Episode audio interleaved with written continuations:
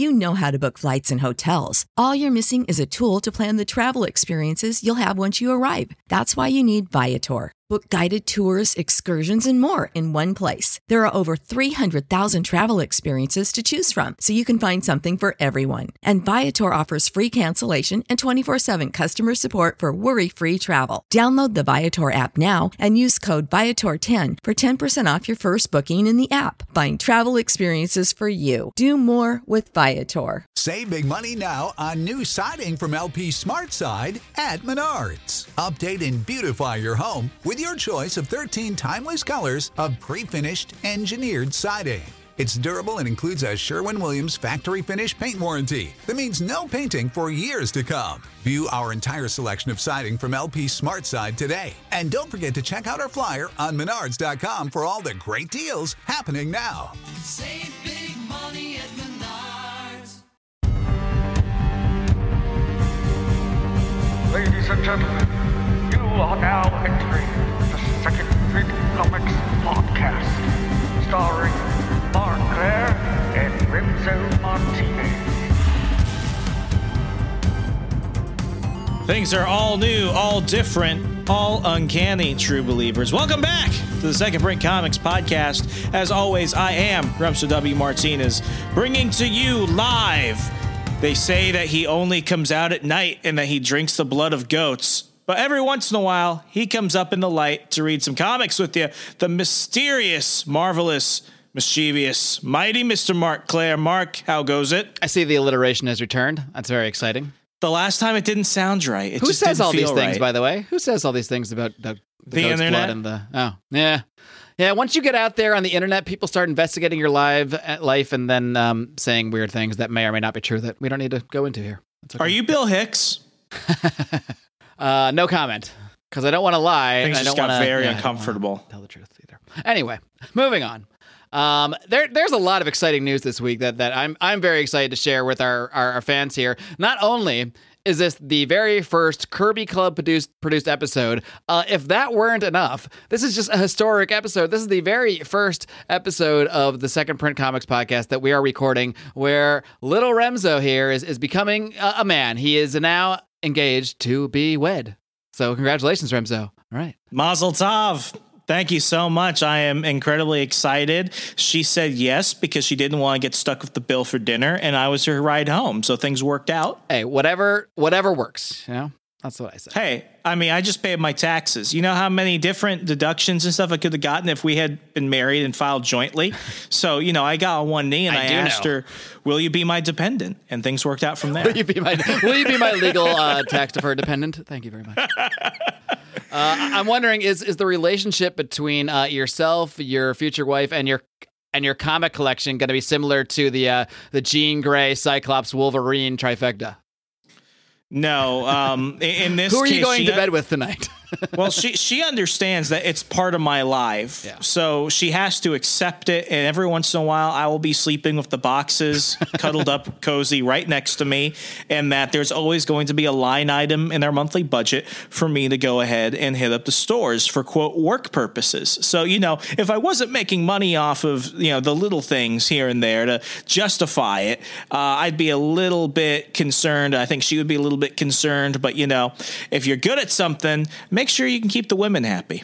Indeed. And uh, if you want to make sure that Remso is able to keep his woman happy and throw an amazing affair that could only be rivaled by, say, the wedding of uh, Reed and Sue Richards, perhaps, uh, then I would encourage you to head over to the Second Print Comics Patreon. You can find that at patreon.com slash second print pod. And we just wrapped up, I say we, you, I didn't do any of the work. You just wrapped up, uh, along with our friend Caleb Franz, uh, the Falcon and Winter Soldier recap series that was very enjoyable to listen to. Uh, sometimes I would say more enjoyable than the show, depending on the scene, depending on the day. Um, but uh, and, and we're just churning out content. We still have the Remso rants. Uh, I am doing the Random Marvel Comics podcast. Claire continues where I go through some of the works that further into some of the books that we've looked at here. Uh, so there's just a plethora of content, and you can get it all for as little as a measly five dollars a month. Is there a better deal in podcasts? I don't think so.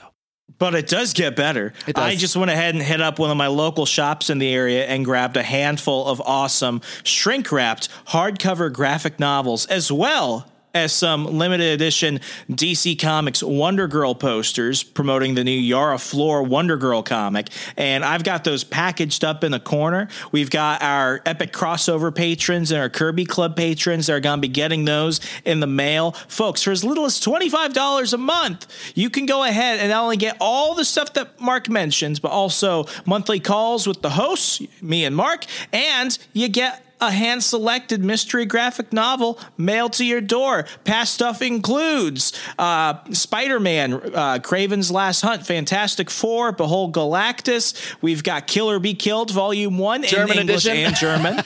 and German. Uh, Daredevil Season 1, Green Lantern Earth 1. We've got so much stuff coming at you. You might as well join in on the fun. Grow your fandom and your library and support the show all at the same time.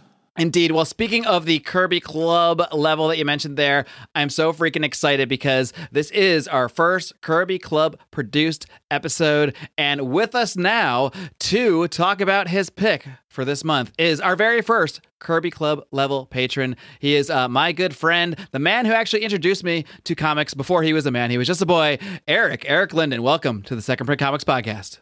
Hey, Mark, how you doing? Thanks for uh, thanks for having me on. Of course. Well, thank you because you are uh, the very first, as I mentioned, Kirby Club member. Uh, it's the $50 a month level. And as a part of that membership, uh, you get to produce an episode of this show.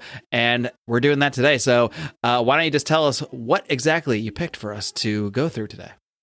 Oh, sure. So I picked one of my uh, one of my favorite stories uh, from when I was growing up. Um, this is the original Phoenix Saga, uh, not to be confused with the Dark Phoenix Saga. Um, this takes place um, when the uh, X Men return to Earth and uh, Phoenix uh, bursts out of the water. Spoiler alert. Spoiler alert! All of It's on the first page. Yeah, so th- yeah, this is basically uh I think the the overall Phoenix saga is sort of two parts. There's the one that we're going to be looking at today, and then there's what many people know might might know a little more closely from TV, film, movies, etc. is Cough, cough, X Men Last Stand. Yeah, is the, is the Dark Phoenix saga. But this is what comes first because before we have a Dark Phoenix, we have to have a regular Phoenix. So this story that we're going to look into today really goes through, um, you know, how we got to that point. Um, so, but, but since uh, since you set this up for us a little bit, why don't you set up also a little bit of like your your own comic book fanhood? Because uh, I've told my story here before about how you got me into comics. Uh, so how did you actually first get into comics? Yeah, sure. So I had a um, a cousin of mine um, was really into comics. Uh, one of his favorite uh, books was some of the X Men. Um, so one day I kind of was over at his house. Um, he offered up, um, you know, his comic co- collection, which was sitting in his garage, uh, which contained um, X Men titles from the seventies um, going into the early eighties. Oh, so he had his own fuck it pile. Oh, he sure did, and there were some really good. There were some really good books in there, um, you know, such as uh, Days of Future Past. So at one point, I had the original copies. They were completely, um, completely uh, weathered, Oh, but I had those in my possession, and that really got me into you know reading the comics were these classic X Men titles. Um, unfortunately, he did not have uh, you know Uncanny X Men 101, uh, which would have been fantastic. Um, that is the uh, original appearance of Phoenix, which would be covered in this in this book. But uh, you know, I had a lot of those titles, um, a lot of the um, what if titles. Um, you know, just really sparked my imagination. Uh, really got me into the into the early works of the books, um, and it's something that I'm still collecting uh, to this day. Is picking up a couple of the old X Men books and just kind of revisiting them. Did really good stories.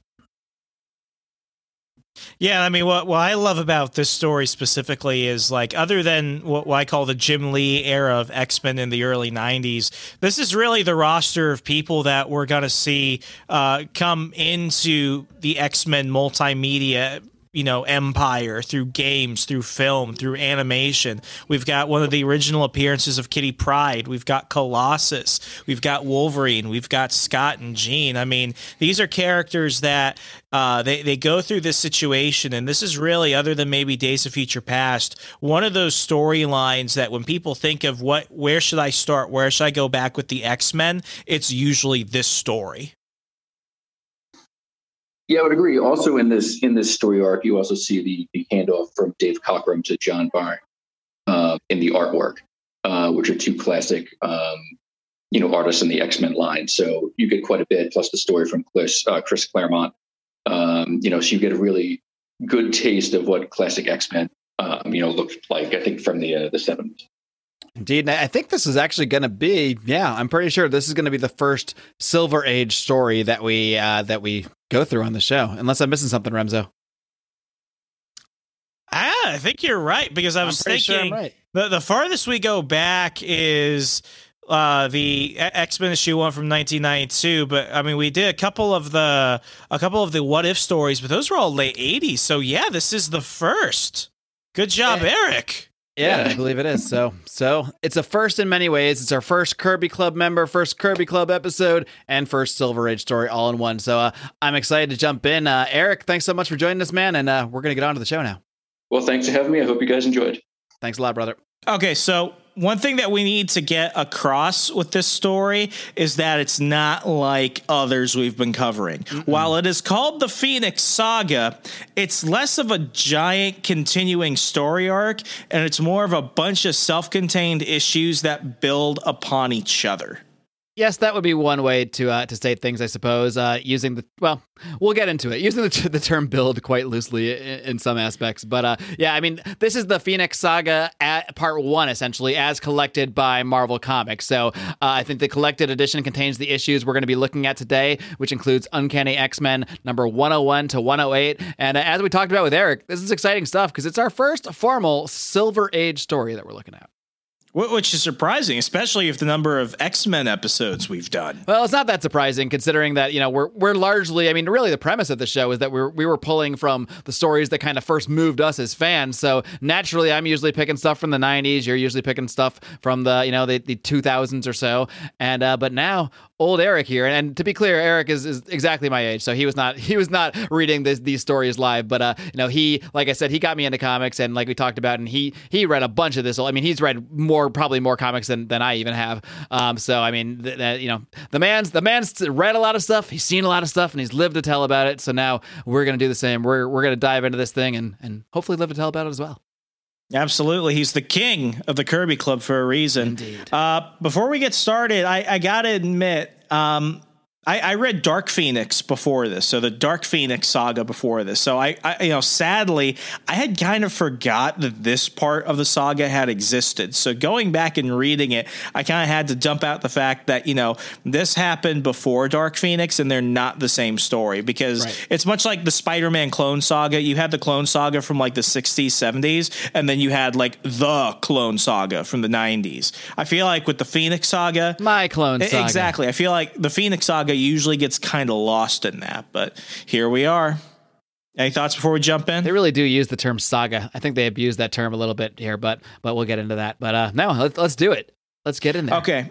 So Prelude, and this is extremely like, you know, fair use of the term prelude because if you actually read the prelude issues to this, you, you're gonna be like, "What the hell is he talking about?" But prelude, uh, X Men go to space to fight bad guys. Bad guys of Sentinels and Robot X Men. They get into a giant fight saving other X Men, but the space station ends up going near a solar flare that could kill everybody. So the X Men fight the bad guys, defeat the bad guys, but they don't want the bad guys to die because if that happens, they might die. So what Jean Grey, whose powers have been getting extraordinarily more powerful over the last couple of years, ends up doing is she ends up knocking out half the X Men because what she's about to do is basically like a hero sacrifice. She's the only one that can not only absorb all the information about how to pilot a spacecraft from the unconscious bad guys, but also go ahead and shield them from the solar flare. But when that happens, though, it's not just a solar flare. It ends up being weirder. It's an alien solar flare. So everyone's freaking out. Almost everyone's unconscious,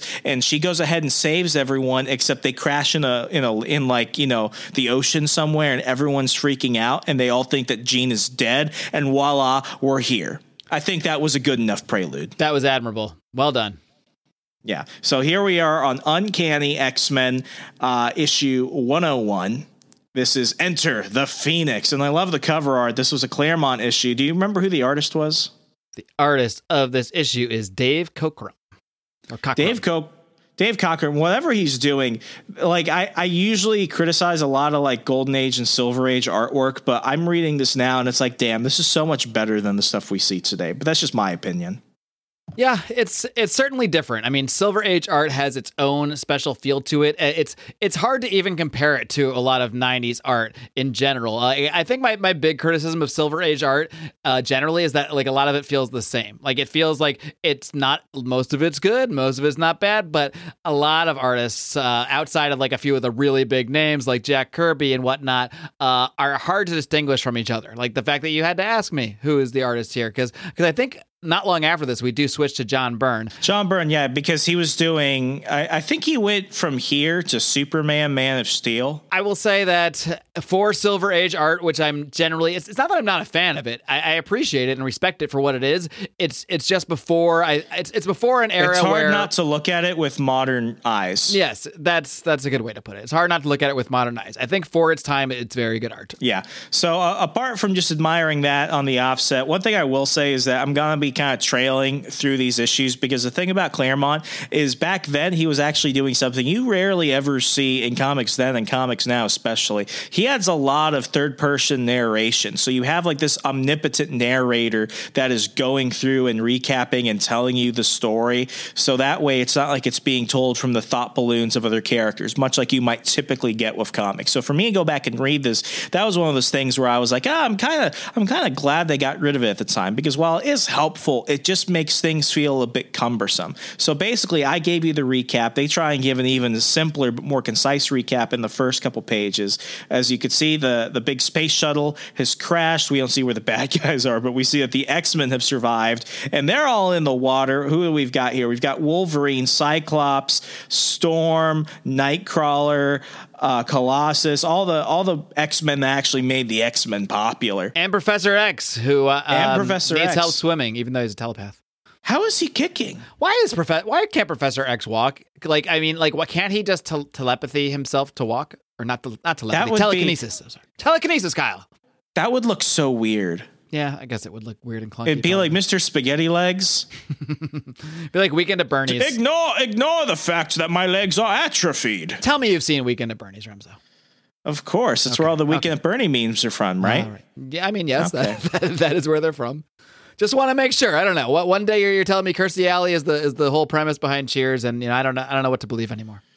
The other day, I saw the car from uh, Forrest Gump that's in Cameron's garage, and I actually walked up to the driver walking out. I'm like, "Oh my gosh, that's the Corvette." Do you mean Fer? Oh, okay, Ferris Bueller. Yeah. Yeah. You called it Forrest Gump. There. Fer- Fer- Ferris Bueller, the one with the guy. Okay, It- the- Right the when I set you up to redeem your all of all of your knowledge, you confuse uh, Ferris Bueller and Forrest Gump.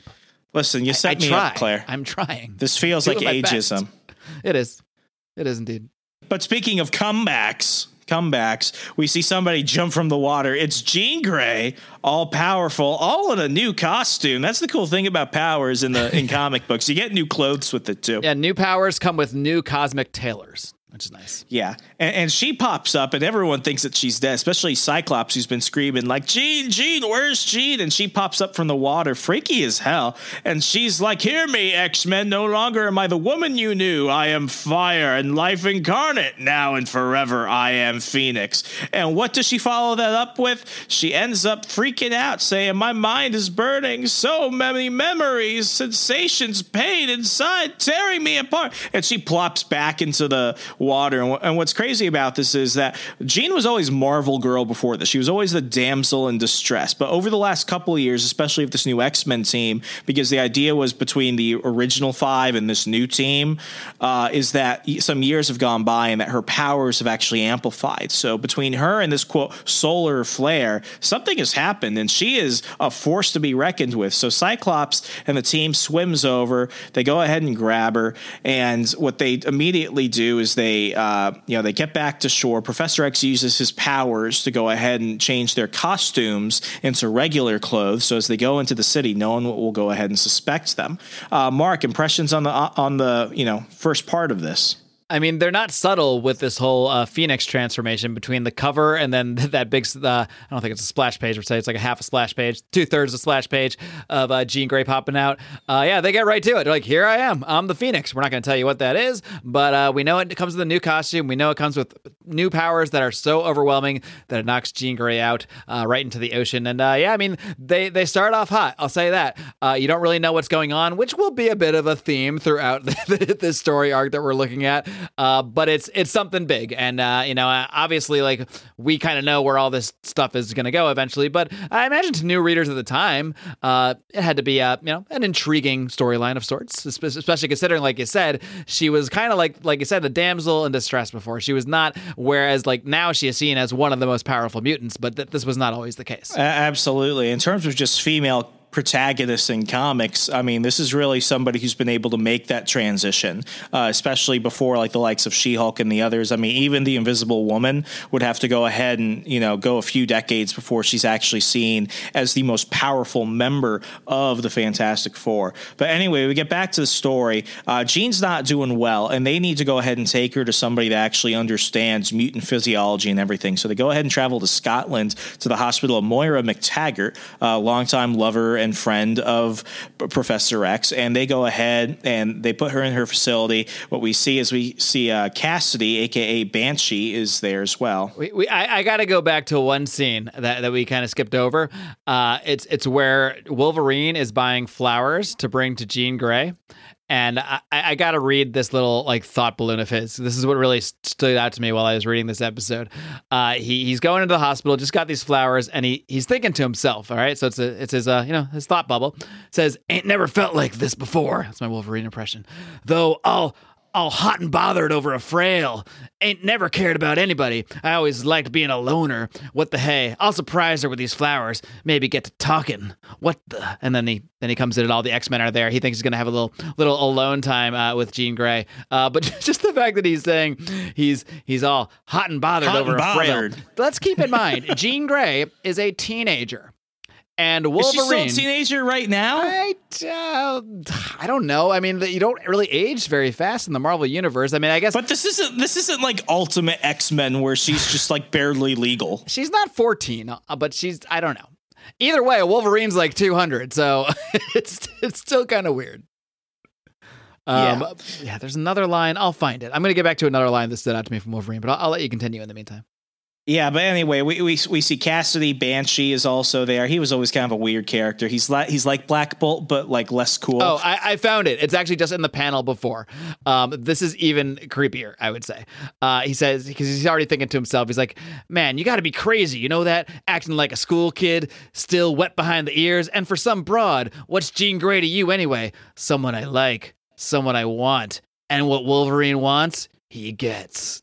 This is so weird. I kind of glossed past this part because I'm like, this is just I, odd. I did not gloss past it at all. This is like the entirety of my notes for that for that issue. well, a- anyway, we're, we're back at the hospital. Jean Grey uh, is has been seen by some of the other doctors, and they're like, "Listen, she's doing well. She just needs some time to recover." I also want to mention that this is one of the first appearances of Nightcrawler's. Um, uh, belt that goes ahead and actually changes his outward appearance, and he's chosen to look kind of like Clark Gable for some reason. but when he moves and stuff, he still moves like Nightcrawler, so it's kind of creepy. I didn't understand how he was doing that. Okay, that that that explains that explains that because he does that throughout this. There's a really weirder one a, a little later, but we'll we'll get to that. Yeah, but anyway, uh, they they all want to go ahead and stay here, and, and they want to go ahead and you know get get her ready so they could go back to being X Men stuff. But Professor X is like, listen, guys, we all almost died this time, and I'm like, we almost really died, and I'm somebody who almost dies a lot. Sometimes I do die, but uh, what I'm to do is I'm to put you on like a forced vacation. We just need to chillax, just go ahead and just you know like find our inner spirit animal and stuff. He didn't say those words exactly, so I'm putting us all on a um, you know perm uh, on a on an enforced vacation. And what Cassidy ends up doing is he ends up basically saying, "Hey, you know, I've got a castle around here because my family's like Scottish royalty or something. Let's go ahead and go hang out there for a while." So after planes, trains, and automobiles later, they end up going all the way to. Oh, he's Irish. Yeah, Why do they call him? I- yeah, yeah. They go Ireland, so he's not Scottish. He's Irish. All the same. Uh, but anyway, they they end up apologies going to there. all of our Scottish and Irish listeners. Thank you very much. Back to the program. This is a sensitive show. Uh, we're at Cassidy Keep, first built by Liam Cassidy over a thousand years ago, all, uh, to defend this stretch of coastline from Viking raiders.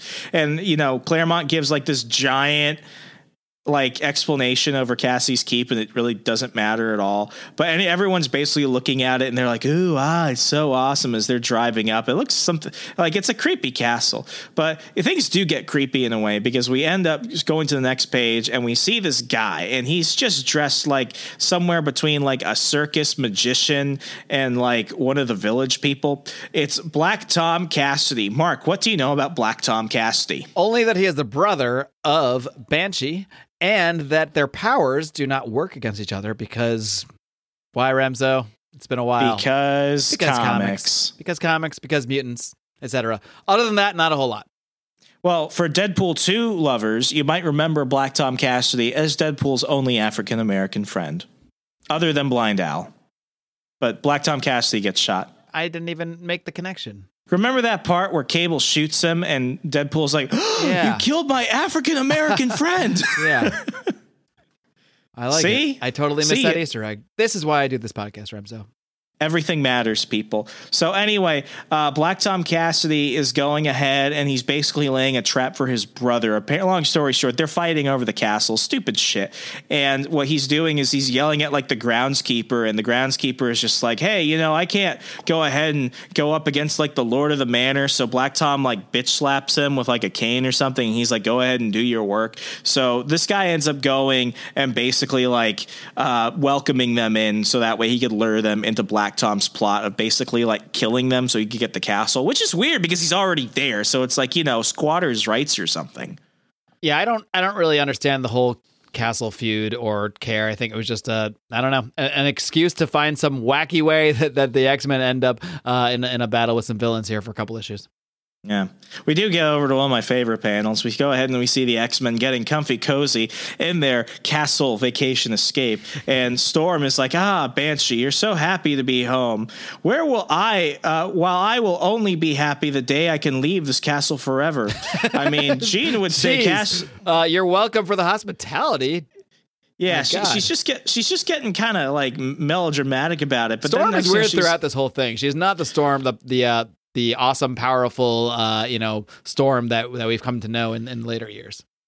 Yeah, but I mean, things get a little bit more like strange in this second. Well, strange in like a good way, I guess. I kind of dug it because what she's like, ah, I, you know, I need to go ahead and refresh myself, calm my nerves. How better than to summon a summer shower? So basically, she she takes off her clothes using her wind powers. She covers all her awesome parts with her hair, and then she forces it to rain inside of her room. It's all a bunch of stuff that doesn't make sense, but I think it's just an excuse to go ahead and see Storm partially naked, which I'm not complaining about. No, I'm not complaining either. And it, yeah, it doesn't make sense because her power is to control the weather, but the actual weather, like outside, like there's never been a power that she could just like make a rain cloud above her head. But whatever. It's a Silver Age. Things are weird. Things are funny. But speaking of weird and funny, here comes Nightcrawler knocking.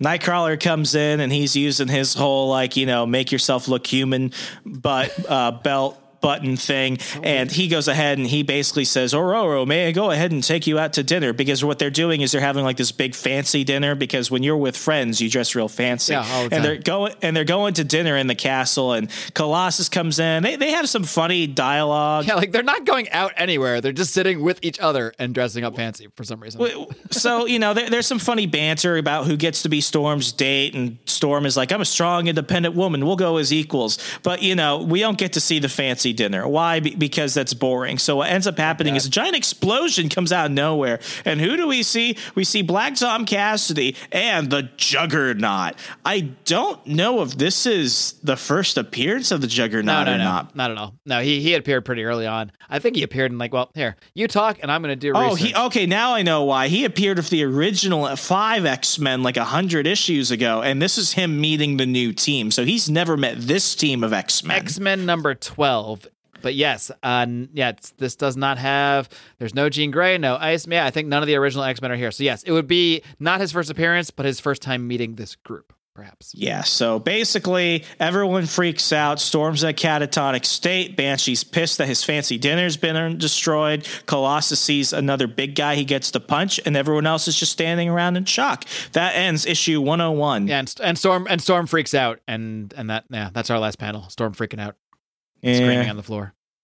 yeah. Storm is so weird throughout this whole thing. But anyway, yeah. Um I can't say I was that. I mean, I don't know. I I- look at a lot of this Silver Age stuff as like a lot of it's kind of like silly and cheesy, and that's where I get a lot of my enjoyment from. I get my enjoyment from things like Wolverine's weird thought balloons and conversations with himself, or uh, I don't know if it's here. It might be later, but there's one point where like I think it's later on, but Professor X says something to somebody. He's like, uh, he- loves her like like I once used to love her, and now he's refer he is referring to when she was a teenager, and that's All really that weird. creepy Yeah, stuff. there's a lot of weird stuff like that that you you would just not see in modern day comics, and uh, that's the kind of thing that I appreciate the Silver Age for. But uh, I was happy to see the Juggernaut. I wasn't expecting him here when I, when I read through this the first time, popping up at the end. Juggernaut's one of my favorite one of my favorite X Men villains. I've always I've always gotten a kick out of the Juggernaut. Let's just put it that way.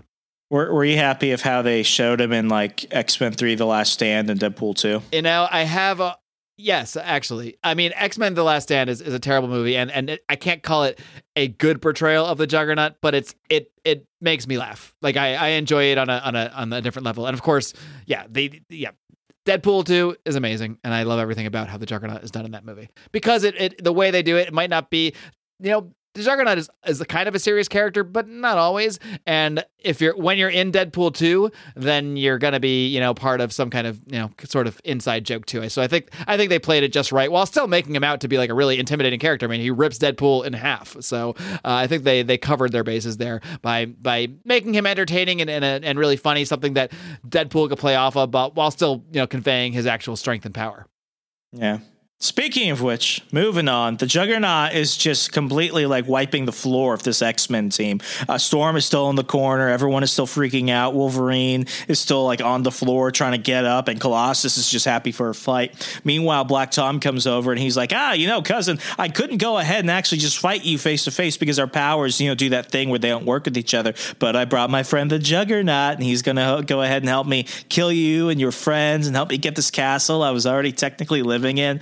So you know that that's going on. Meanwhile, uh, I mean, the Juggernaut is just completely like wiping the floor with everyone. Uh, Wolverine and Colossus have this cool move where they end up like swinging each other around. Yeah, and I like while that we're one. all used, while we're all used to like the fastball special where Colossus throws Wolverine, Wolverine somehow has the strength to and, and the like, you know, the it, the the limberness to throw Col- Colossus. So he throws Colossus like a freaking kettlebell at the Juggernaut, knocking him down. But you know, the Juggernaut just gets back up, and Wolverine's adamantium claws can't get through him. Nightcrawler has no chance. Colossus is just getting his shit kicked in, and Ororo's just in the corner, and she's like Freaking in this cat- catatonic state where you know we don't know what the hell's going on with her, and she's the only one that can actually do something at I this love, point. I love the one line, like uh, like Nightcrawler's trying to snap her out of it. He's like, "Storm, Ororo, snap out of it, woman." He's like, "We're, we're being murdered, Storm. Why won't you help us?" He's just so, he's just busy. Like, he's, he takes a break from stopping the Juggernaut to berate her while, while she's just crying in the corner, but he's just like screaming at her, like, "What the fuck's wrong with you? We're getting killed here." I just cracked. Yeah. And, and and you know they cover this next part briefly. She's having a PTSD moment. She's having a panic attack, and what it does is it shows you more of her background. Long story short, parents were diplomats. Diplomats were traveling to another country. Plane got shot down. Parents got killed. She has a phobia of explosions and tight spaces, and she basically lived in Kenya by herself at that point. And we're gonna see more about her throughout it, but basically that's ex- that it, it explains why she's catatonic, and it also shows you a little bit about her her her background that we don't see in prior issues. Yeah, it's it's it's interesting too when they go back into Storm's background. I found it interesting that Storm remembered being six months old. I don't know when your memories started, Remso. How what, what when is the first time you, you start like started having memories that you can think of? Uh, one time I shit myself when I was four. Okay, so four. That's that's an interesting way. Like I, I don't I don't know. I, I, different people have different things. Like some people I know they kind of remember being like two and three. I don't feel like I remember anything till I was like five years old. Like I remember getting a Nintendo and I was five and I played the Nintendo and that's that's the beginning of life for me. So, uh, but yeah, six months old. That's maybe that's a mut- maybe that's a real mutant power. Is early memories, early childhood memories. Useful. Why I don't know, but seems useful, I guess, for them to include that. It's about it's about as weird as modern day Moira McTaggart's uh, power to get reincarnated every time she dies. Yeah. But anyway, we go back to uh, the hospital where Professor X is going in, and he's going to go ahead and check on Jean Grey because he senses that nothing is all afoot with her new, you know, Phoenix thing happening. Uh, Scott's there, and what we see is that we see is Misty Knight is there. Misty Knight, lover of Danny Rand, the Iron Fist, also a member of the Heroes for Hire. Misty Knight is a private investigator, and she's basically investigating what happened with uh, everything that happened right before this with the giant space fight and Sentinel Farm and all this stuff. Oh, so she's undercover here. I was like, this is random that Jean Grey just happens to be roommates with Misty Knight. Yeah, I I think she still has her, you know, arm because you know she she's known for like the giant metal Winter Soldier arm. She had that before the Winter Soldier made it cool. I had no idea she had one of those. See, learn things every day. Anyway, Professor X goes ahead and gets a call basically from all the X Men in the castle saying, "Help us! We're getting murdered here." So what does he do? He goes over and does what he usually does, and he just starts yelling at Scott, and he's like, "Scott, you must go ahead and save the X Men. They've been ambushed by the Juggernaut." And Scott is like, "No, Professor, not this time. I'm staying here at the hospital until Jean's out of danger." And Professor X is like, "You're you're what? You're putting the life of the one woman ahead of the those of your fellow X Men?" And Scott is, you know, all sour puss like he usually is. He's like, "I am because that woman is the most important thing in my life. Besides, there's nothing I can do to help the X Men. No way, no foul, no sir. I cannot get, make a different. Uh, I can, um, I can get to them in time to make a difference, but I, I don't think I'm to do it. And it's just basically this this giant pissing match until Professor X, who's been going through like his own little psychic fits, he turns around to a mirror and he basically sees uh, this version of himself from his dreams. I guess he's something uh, like Galaga or RuPaul's Drag Race. No, no, no. That is the alien. That's who he's seeing. That's the alien. Then why is it in his chair? I can see how you'd think that because it does look like, but it's it's what's her name? It's Lilandra that we'll meet later. Oh yeah, so he's seeing alien people in his dreams, while Scott doesn't want to go save anyone. He doesn't know what it is. He just knows it's this face that he's been seeing in his dreams, and now he's seeing it in the mirror. Uh, I can see how you would think it looks like a weird future space Professor You X. see what I'm, you see what I'm seeing? yeah, oh, I see what you're seeing now that you say it. Yeah, so we're back at the castle, and basically all the X Men get their shit kicked in. Black Tom has like this midget elf army that comes and like drags them away, like you know the the Lollipop Guild from Wizard of Oz. They come and take they they take Nightcrawler. So at first you think that they're like just like capturing him, but uh, you know, we later find out that they're they're not that they're not that bad. These little these wee elves. Save us from Black Tom, the only African American supervillain right now. So he ends up, uh, you know, Banshee ends up fighting Black Tom and they're taunting each other. Next thing you know, I guess Colossus gets his second win and he starts fighting Juggernaut. Things don't get any better until Storm eventually decides to like make things like go Gale Force winds. But before she could do that, um, it's funny because because Juggernaut just like ninja chops her on the side of the head, and then he picks both her and Colossus's body up, and he's like, "And Charles Xavier is gonna walk into our death trap here, as meek and defenseless as a lamb to the slaughter." So he's putting full sentences together, which he usually doesn't do these days. And Black Tom is being all Black Tom and laughing all evil like, uh, and that's the end of this issue. Yeah, I do like that that they really portrayed Juggernaut as as his moniker is as completely unstoppable because he is. He is really the one of the most powerful uh, villains, uh, just physical strength wise and uh, invulnerability, in, blah, invulnerability wise. Invulnerable, You know invincible. Invincible. unstoppable. Yes, he is unstoppable. That's I should have just left it there, really. But yeah, they. I, I like that. Like, no matter what they throw against the Juggernaut, it just doesn't stop. Doesn't stop him. Why? Because he's the unstoppable Juggernaut. And yeah, they they really portrayed Juggernaut throughout this issue as. I have to keep saying it? Unstoppable. I'm gonna stop. I, I can't. I can't use another word.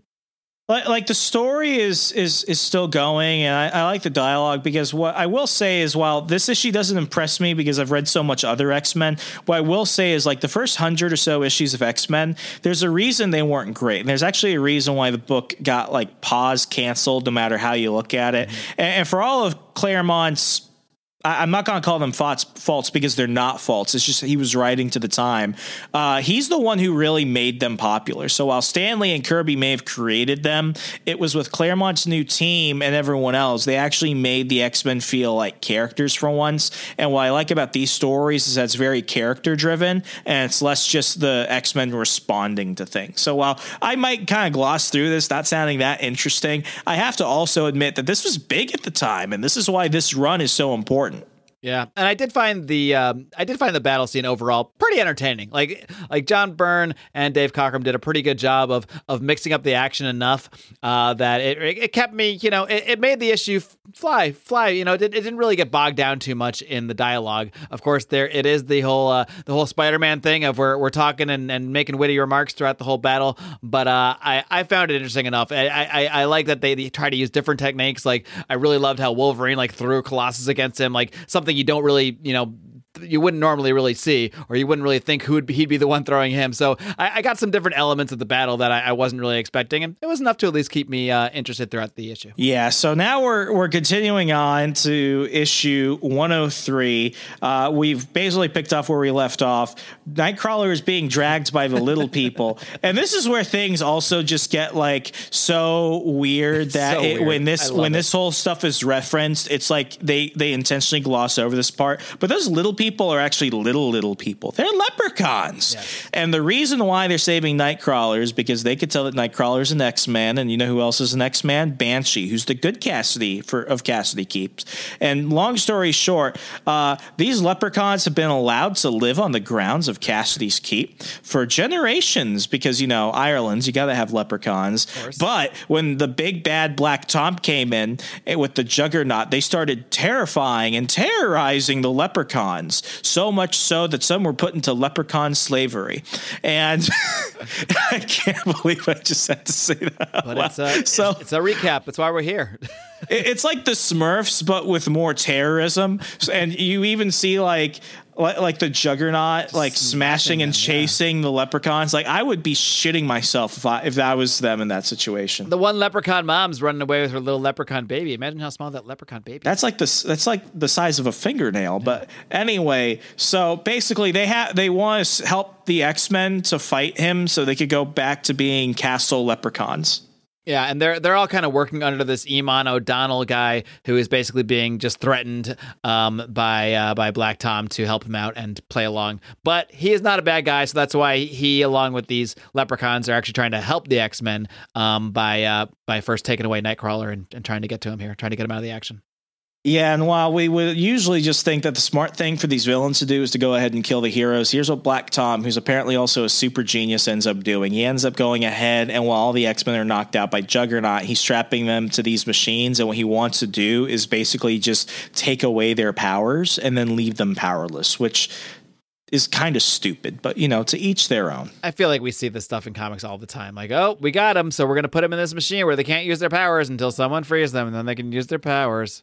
It's like the James Bond trope. Put him in a death trap machine situation that he could very easily get out of. While I slowly explain to him exactly what my entire plan is, leaving him just enough time to pl- pl- find out a way to escape. Meanwhile, as Black Tom is about to press the button, Professor X comes walking in, which is not what you would expect. He's walking in, and immediately Marko is pissed for two reasons. Because uh, Cain Marko, the Juggernaut, one, he hates his brother. Two, he hates his brother walking. So he goes ahead and jumps and like lunges towards him. And Professor X, who uh, in the current X Men comics has a six pack, apparently back then he was also uh, practicing like professional acrobatics. Uh, meanwhile, what we find out is that that's not actually Professor X. That was. Um, that that was Nightcrawler using his change yourself belt to go ahead and pretend to be Professor X to distract Change the yourself.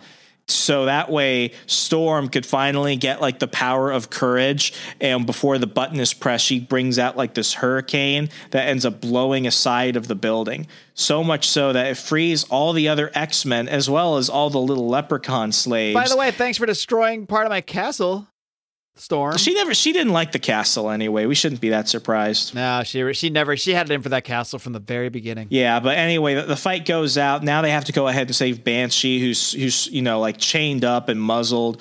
They're trying to go ahead and find him.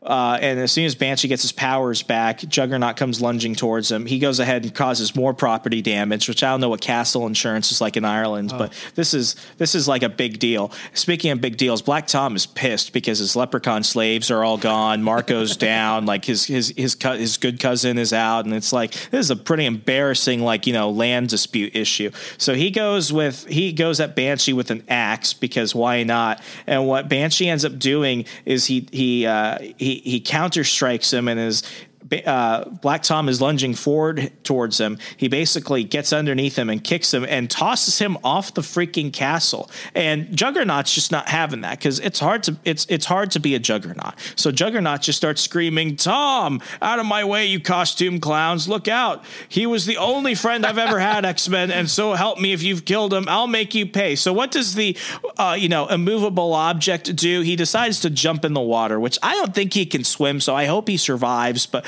basically, now everyone is just kind of looking around. We're not going to talk about the leprechauns anymore, and everyone basically seems to be cool. But as the panel, as the issue ends, we get to the last panel, and what we see is that there's some other creepy, crazy dude wearing a funky costume watching them from afar, and that's where this ends. Mark, what does any of this have to do with the Phoenix? this is exactly what I was thinking this whole time. I'm like, I, I signed up for the Phoenix saga, and uh, while I did get a, an introduction to the Phoenix bursting out of the water, now she's just in the hospital while, while we're hanging out with Black Tom. and we got a Smurfs c- crossover. We got a Smurf convention, and we got a Nightcrawler pretending to be acrobatic Professor X, and I mean, it's it's fun. I can't say it's not like enjoyable in a, in a sense, but it, it's not the Phoenix saga that I was looking for just yet. No, and I mean we're we're moving on to issue 104. And what I will say I like about the cover because I'm a cover snob is they've actually uh, reimagined the X Men issue one cover of Uncanny X Men issue one,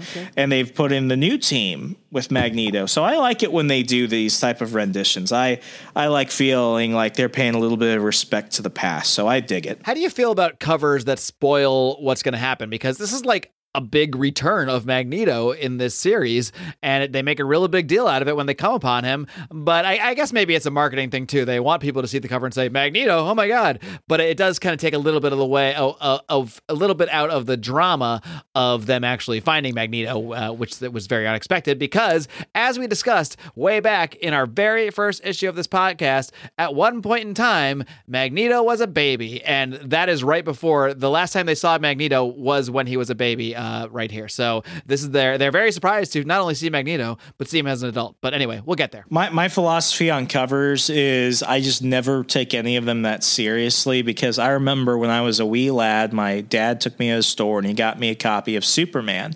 And this copy of Superman had Superman, but Superman was a bloodthirsty vampire. And I- here I am expecting to think, oh no, Superman's a vampire. And we get to the end of the story and he's not a vampire, nor was he ever a vampire. it was just him fighting a vampire. So what I took from that was the covers lie. And you shouldn't always take them for granted. And even if they do spoil the story, if you're reading it and you're along for the ride, it doesn't really matter. You can't trust the government. You can't trust comic book covers. Those are the two things I would say. You're not going to want to trust. Absolutely right. So now we're now we're back, and everyone is uh, down at the docks because you know they went ahead and destroyed Cassidy's keep, and now you know uh, Banshee's arguing with some type of sea captain, and they're they're trying to get a charter out because I guess Banshee's like loaded. No one ever talked about it. I mean, you got to be able to feed you got to be able to feed the groundskeeper and the leprechaun slave army. So which we'll never talk about again. And leprechaun slave armies, they have they have big appetites. So you know, you gotta you gotta you gotta have a lot. You, you need a whole farm to feed these these leprechauns. Yeah. So basically, we've got like this awesome X boat, and while everyone is getting on board, haggling with the sea captain, getting ready to leave, it, it can't just be an easy day. No, especially with everything that just happened the day prior. So somebody comes down and actually blows up the boat. Now all the X Men are like, ah, sh- shit. And you know, Banshee, they're they're all ashore. Thir- you know, like a few minutes later, and Banshee's like, "That was everyone?" And Nightcrawler's like, "Cold and wet, Banshee.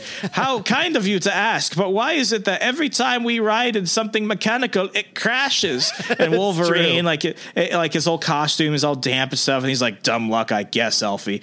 Did you ever set the feeling though that someone's got it in for us?" And uh, now they're starting to think, you know, maybe it's not that we just have really bad luck. Maybe it's that you know some someone is actually out to get us. And what they end up seeing is that uh, they they've landed on an island and they see this giant superstructure and they think it's more of McTaggart's labs, but something is uh, something is afoot. And they all start getting attacked by these giant invisible forces, like a force field dome, and the ground is being swept up, and you know they're just being tossed around like rag dolls. And if to make things worse, like there's some robots in the mix. And if you saw the cover, you probably have already figured out what's going on. That's why I Yeah. love that that kind of thing where you know where a big reveal is done on the cover.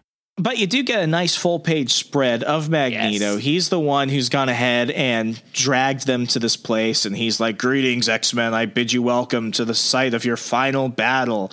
And he gives the long speech talking about how he's Magneto. And we're all like, We know Magneto. That's you. Yeah, yeah, yeah. We've heard the story before. We know.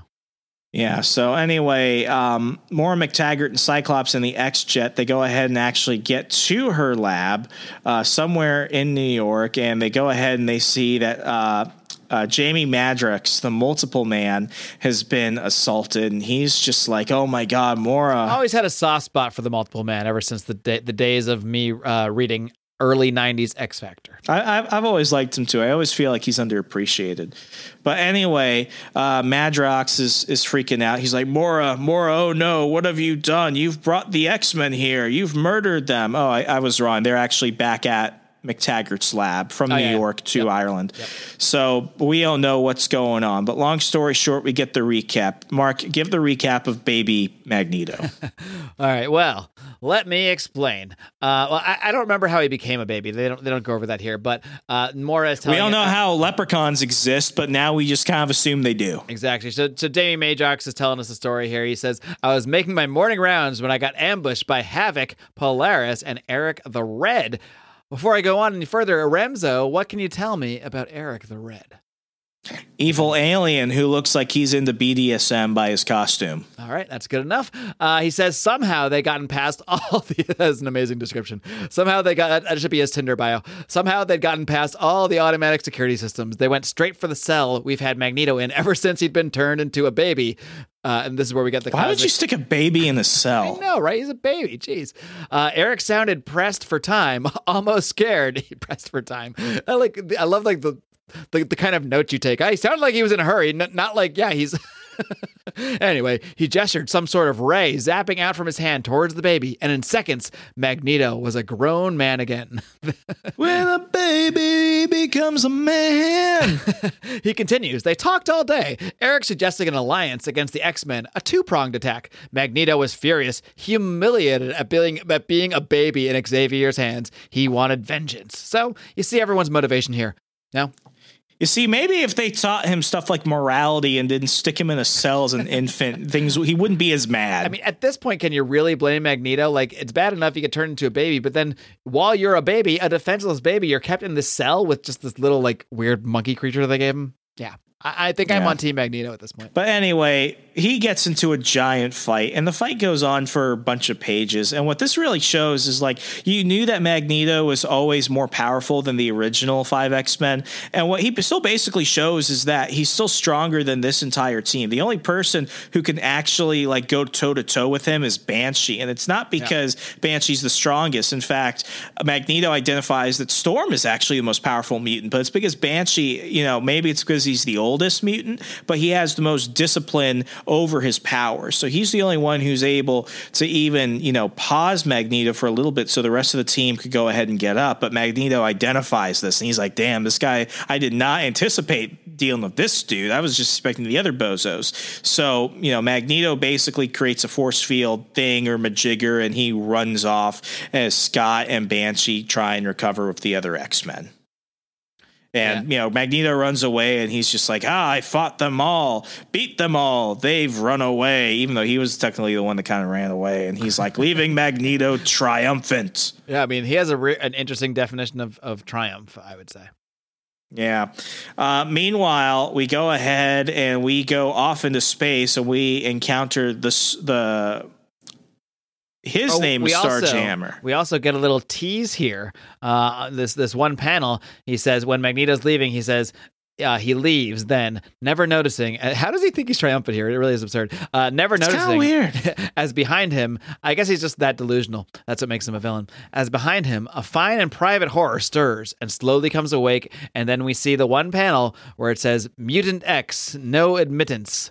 Uh, danger, seal broken, oxygen, seepage in progress. How did I miss alert. that? Uh, I don't know because you're too It's distracted got, by. it's got tucked in the corner. Yeah, they didn't make a big deal out of it, but it's a, a teaser for uh, a future storyline, Mutant X, which of course is Legion, who of course is the illegitimate child of Charles Xavier and Moira McTaggart.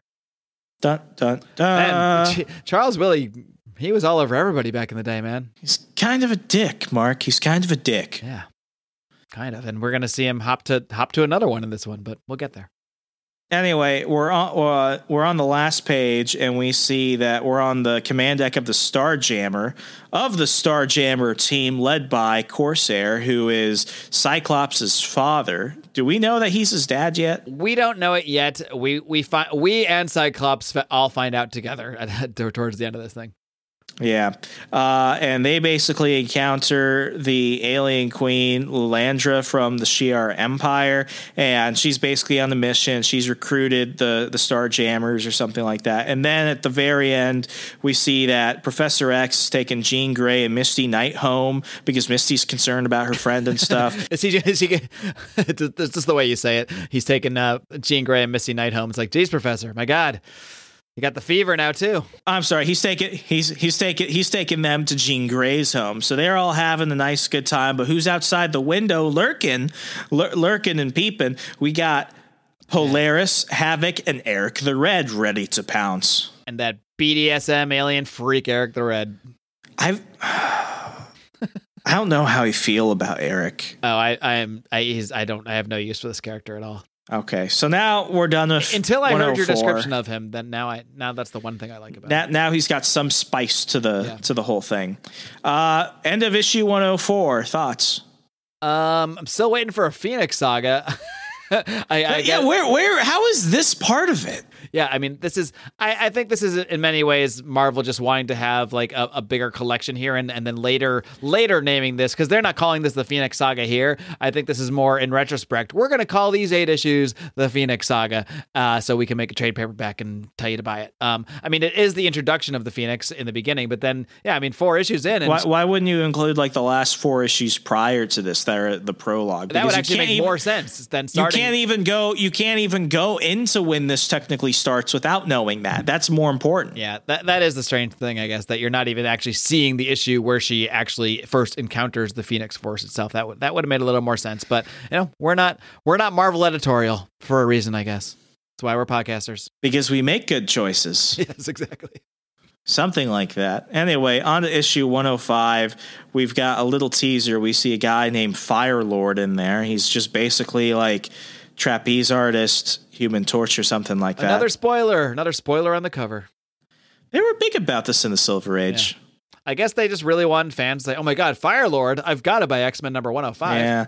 Uh, and For- speaking for of things 30 that we cents, Remso, thirty cents. pre-inflation money. The halcyon days. Anyway, we turn the first issue and it says Phoenix Unleashed. So now we're getting this a bit more on the nose. We see Storm, Nightcrawler, Colossus, uh, Cyclops, Wolverine, and Banshee. I just realized this. Is actually one. They don't show the full X Jet, but they actually do show a pretty good background version of it, and it actually does look pretty cool. I, I like I like this page. I'll say it. And then you see them running towards Eric the Red, who's apparently in their Westchester headquarters, and they're screaming literally, "It's Eric the Red here at our headquarters." and what does Cyclops say? He says, "Get him, X Men." And what does Colossus say? After all he's done to us these past months, uh, I, he says something in Russian, Tovarish Cyclops, it will be a pleasure. And then they just kind of run towards him. Uh, I this is one, this is weird because they kind of just jump. We didn't even see the X Men get back home. We, we left off Yeah, with. this is where I I mean talk about a, a, a wild uh, a wild week. They go right from that that space mission crashing into the ocean to Jean Grey bursting out as the Phoenix. Then they get shipped off to this weird castle adventure, and they find out leprechauns are real. Yeah, we find out leprechauns are real. Uh, I, I- I do. I do. Going back to that one, there's one scene where where uh, they're like, um, the Wolverine is like talking to this leprechaun. He's like, leprechauns. I don't even believe in leprechauns, and they're like, well, we don't really believe in talking Wolverines, but here we are. That's one of my favorite parts. And then, uh, yeah, and then, and then right from there, on the way home, just have a random battle with Magneto, and now they show up and they're fighting Eric the Red and Fire Lord. Like this has just been a, a, a topsy turvy week. And, that's the thing. We immediately go from that one page to the next page. Do they eat ever? Do they ever get a meal in? Like they never even had that one dinner. Like I don't think they've stopped. Have they washed their uniforms? That's the real question. funky. Anyway, the second page pops up, and we're immediately introduced to Fire Lord, who introduces himself as Galactus's former herald. Why was he a former herald replaced by Silver Surfer? We don't know, and they don't care to tell us. But what he does say is that he's got the power of the sun, which is cool, I guess. And he's flying around. He's got like his little staff, and he's zapping people. And you know, the X Men. this X Men team. I don't know if it's because they're They less powerful. butts kicked a lot.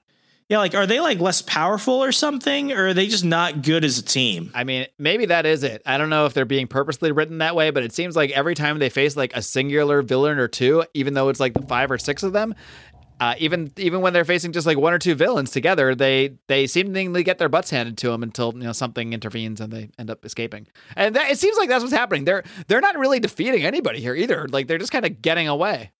They're like Magneto. And a lot of this is just happenstance too, because Eric the Red was apparently losing that fight that we don't really even see him fight.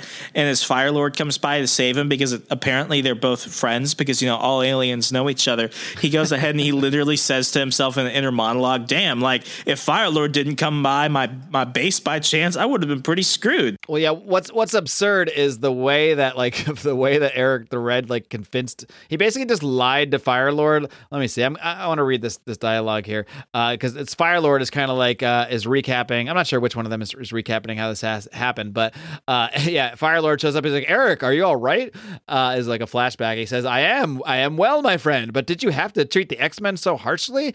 Oh wait, no. This is. I'm sorry. I, this is not the flashback yet. Now we go into the flashback. Where is the flashback? I'm, At the I'm- bottom right corner. I'm all I'm all crossed up here. Uh, da- da- oh yeah, yeah. He says, "Oh yeah, there. I get it now. Now we're seeing what happened earlier after his initial battle that we didn't see. Is that basically what happened? Yeah, Yes. so. Uh, that's that's really confusing. Uh, he said, "I thought all was lost when my sensors reported that the X Men had escaped Magneto. All would have been lost had yeah. You said you just said that asshole. All would have been lost had Firelord not chanced be by my co- command base at the very moment. Bless the gods, I was ready for him in no time." Who ca- what what cared if I if my improvised scenario demanded the sacrifice of my two mind controlled pawns? So basically, he set he he basically said that like Havoc and Polaris had attacked him. So then Eric so then Firestorm attacks Havoc and Polaris and decides to help uh, Eric the Red. And he says like and he's like because that makes sense. And he says, and so I guess this is them meeting for the first time. This is so confusing. Okay, yeah, this okay, this is the flashback before they fight the X Men now, which is where so then then Firestorm is like, "Who are you? Why did you seek their death?" Uh, the, he's like, "I am an explorer." This is Eric the Red now, like yourself, Fire Lord. These X Men seek to rule this world. I got in their way. I, I tried to stop them. You see, so I let and now we're back to Eric the Red telling the story. So I led him here, knowing the X Men attack me at first sight. They've placed their parts admirably, and Firelord is now convinced. So he he tells Firelord the X Men are bad, blames Havoc and Polaris for being a part of the whole thing, and then he he brings a Firelord to the X Mansion, knowing that they know that Eric the Red is a villain. So of course they're going to attack him, thereby proving his story to Firelord correct. My God, this is absurd. That was like congratulations for doing that. I'm very proud of you, but that's don't know how very useless to the story. Yeah, I I didn't Man. understand that. I think They I felt underst- like they felt like we needed to know, Mark. They felt like we needed to know. it's really hard to, to see. There's like there's like it's like a recap within a recap here, all told by Eric the Red, and it's really This is some Hickman bullshit. anyway, we move on to the next page, completely disregarding all of that. Maybe Jonathan Hickman is staying truer to the X Men than we ever realized. What does that say about us? Oh, boy. Anyway, we see a Shi'ar ship that looks like a bug because I forgot they look stupid like that. And what we basically see is that the Shi'ar and some other aliens are trying to fight are trying to find this like alien entity and what they find is that it's been traced to Earth and that this planet also went ahead and at one point faced Galactus. So they're like freaking out. They're like, "How did this planet do it?" They're like, shit, we can't mess with these guys. These guys, these guys like scared Black Galactus off like four times. Yeah, but what ends up happening is, is they get closer to Earth. There's some other ships out there that start shooting missiles at them. But this giant person, I'm sorry, th- this person, like this giant bug suit, goes over to like the Star Trek uh, like teleporter thing, and they teleport out before they can die with the rest of the ship. So basically, they phase out somewhere, and the ship gets shot. And next thing you know, because it matters, we end up going back to Jean Grey's house, where it's like you've been gone for a few years, and the first thing you're gonna do is make your family dinner, which she does apparently. So she's making you know nice talk with her parents, and you know she's got her bald professor and her her friend Misty Knight, and, and they're all talking. And, and next thing you know, out of nowhere, in the middle of the room, we see the bug person in the in the bug suit thing come out and you know phase out like Scotty, I'm here. And what? How does how does Professor X respond? He's just like it, you know cringing in, ta- in terror and he's like no it's impossible yet it's happening and this is and this time everyone can see it because he's, he thinks he's been going crazy and as the person walks over to him uh, it turns out to be Lila- Lilandra And the queen of the Shi'ar He just knows her name. yeah Why? Because he's Professor X. Because mutants. Yeah, and, and as and you know, Lilandra basically falls down, and his first instinct is take off her armor, showing her you know sexy alien queen outfit and stuff because comics, and uh, because all this has happened in like five minutes, the house begins to explode, and we see Fire Lord come down. He's like, "Hear me, humans, I am Fire Lord," because we forget, and he's like, "I've come for Princess Lilandra." Oh, she's a princess right now, and the man called Charles Xavier resist me at your peril. I love like the Joss Whedon bullshit uh, dialogue here. Um, and you know, Misty Knight does what she does best. She pulls out a gun. know, I guess like, to what you- what is your I guess stupid this- I gun guess- doing against this Guy? I guess she doesn't have the metal arm yet, but that's okay Well, because she's Jean still undercover, Grey- so maybe she can't she can't whip it out. she if you have it. didn't, if you didn't know, Mark. Jean Grey is the Phoenix because they haven't shown us this like And more she- than once in the entire likes to let thing. you know. She likes to let you know, so she she activates her powers, goes from like her funky '70s clothes to her new Phoenix outfit get up, and she says, "You know why I'm doing this? Because I'm the Phoenix." And she goes ahead and kicks him out of their house. They get into a giant fight. Meanwhile, Eric the Red decides to jump in while Phoenix and Firelord are still doing stuff. But it's okay because the X Men have some type of like weird like Prius version of the X Jet, and they're coming down. And Wolverine's like, "What's the matter, leader man? This more trouble than you can handle." And Cyclops, the, the stoic, practical leader that he is, is just like, "Get off my back, Wolverine." The controls are all fused. We're going down. The turbofans are running on are running wild, shattering the engines. And then he says the one thing you always want to hear your captain say: "Bail out, all of you. We've got seconds before this craters." And right before he says craters, it blows up. And what does Nightcrawler respond with? "Oh no, not again." He's like, "Can I get a freaking break?" My God. Yeah. So Eric the Red somehow kidnaps Lilandra because Professor X is actually pretty useless. Not because, you know, of the wheelchair, but because he's like the world's most powerful telepath psychic and he can't do shit. And he does nothing. So- yeah, so what ends up happening is Eric goes ahead and creates a portal, and luckily one of the few useful X Men tries to lunge at it, Nightcrawler, but Not he ends just up a hitting portal, a wall. Remso. It's a Stargate. Yeah, and meanwhile, uh, Jean Grey's parents, who've just been like safe and standing there, are like, Xavier, who are these costume people? What's the meaning? Haven't you been listening? They're Eric the Red and Firelord and Yeah, and Phoenix and the Phoenix, if in case you and the. X Men and Nightcrawler, who doesn't trust vehicles. I love uh, if you're on this page where they jump through the portal up in the, the lower down in the lower right corner. The, I love uh, Professor X has the classic fist in the air. Curse you, Eric! Curses! Super boomer. Uh, we even Such have you know Jean Grey's mom, who's like you know about to faint, and she's like Jean, dear, and Jean is like, Mom, Dad, later. There's no time to explain. So basically, what ends up happening is like Professor X and a few of the other X Men start like making the portal work for some reason because they figured that shit out and they immediately start like jumping through it. In the meantime, as all the X Men are through the portal chasing Eric the Red, who's kidnapped Lilandra, who shows up? Fire Lord, He because back, my God. because he's there. So we've got frail Professor X. And then we've got Misty Knight, no robot arm, and Jean Grey's parents, who are going to have a lot to explain to their insurance company and the HOA. And that ends this issue. Oh yeah, and my favorite part is like as Jean Grey's parents, they're like, he's like, I want an explanation, Xavier. What have you done with our daughter? And Professor X says, I think I have sent her and my X Men as well, Mister Grey, to their deaths. That that Way makes every parent feel so way much to better. Comfort, my God, way to calm down the situation. Like, yeah, I just sent him to die. Sorry. Yeah. So I, basically, I don't know now- why we needed Firelord in any in any part of this. Do you want to recap this one or just move on? Because I feel like there's not much to say. What this This issue. the one that we're about to come out upon? upon? No, the one that we just did. Oh, I, That I- one. I, think we covered enough. It happens, I- I- people. I- It happened. Yeah, I think we're good there. Unnecessarily unnecessary Firelord action. Yeah, it, things happen. Don't don't introduce your parents to your to your friends and your teachers. Bad things happen. I mean, Firelord uh, has nothing to do with the story, and his inclusion is just because he happened upon Eric the Red, who then just came up with a plan to say that Havoc and Polaris were were trying to kill him, which made Firelord his friend, so he could convince him to go help him kidnap Lilandra, who he knew was going to come show up to Professor X's mansion. And what the fuck is going on? The Fast and the Furious series has better plot points and storylines that are more concise and coherent than this. That is factually true.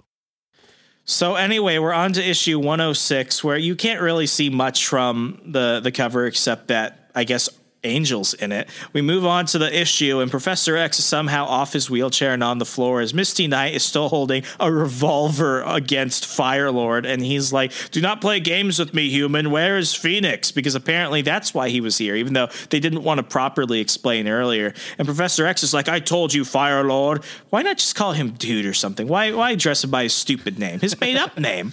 And he's like, She and the X Men are where you cannot reach them, transported by this Stargate across infinity. Wow, he always talks like that. To save this universe if they can from absolute destruction. Charles, what the fuck do you know that we don't know? That's what I want to ask. Yeah, why does he suddenly know that this is all about saving the universe from destruction? I guess because of his psychic link with Lilandra that is just is just there for some reason.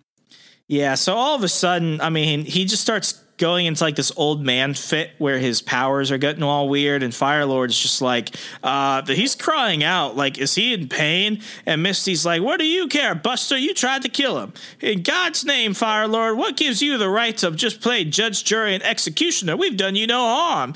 And, you know, Professor X, because he's in his old man fit, starts imagining that Misty is Moira, so he's like getting the pseudo hots for her. Meanwhile, we're on some type of like, you know, alien planet and some type of like weird Danger Room Thunderdome thing where like Wolverine is like, you know, do, doing like you know a ballet move avoiding flames and lasers while you know all colossus can really do is scream wolverine look out above you! And they're they're just getting their asses kicked. I don't feel like this x-men team ever actually really wins anything No, I mean, in, in throughout this entire quote unquote saga, uh, they routinely get their asses handed to them until they happen to get away or escape, or the villain runs away, or Juggernaut jumps in the ocean, or Magneto declares triumph and takes off. I mean, they don't they don't really defeat anybody. They actually just get their asses handed to them. Yeah, and I mean Cyclops is a bit is a terrible leader, and I don't think he's ever actually been a good leader because he gets there and his first instinct is like pick a fight with Wolverine, and Wolverine is just like you know, man, you, you gotta like chill. And Scott keeps comparing them to his original X Men team, and at this point, Wolverine's just pissed. He's had it with this pipsqueak, and he's like, if anyone's gonna back off, it's gonna be you, Cyclops. All you've done is riding us all since Thunderbird died. Thunderbird died, and we don't talk about Thunderbird anymore. And um, that's a whole thing.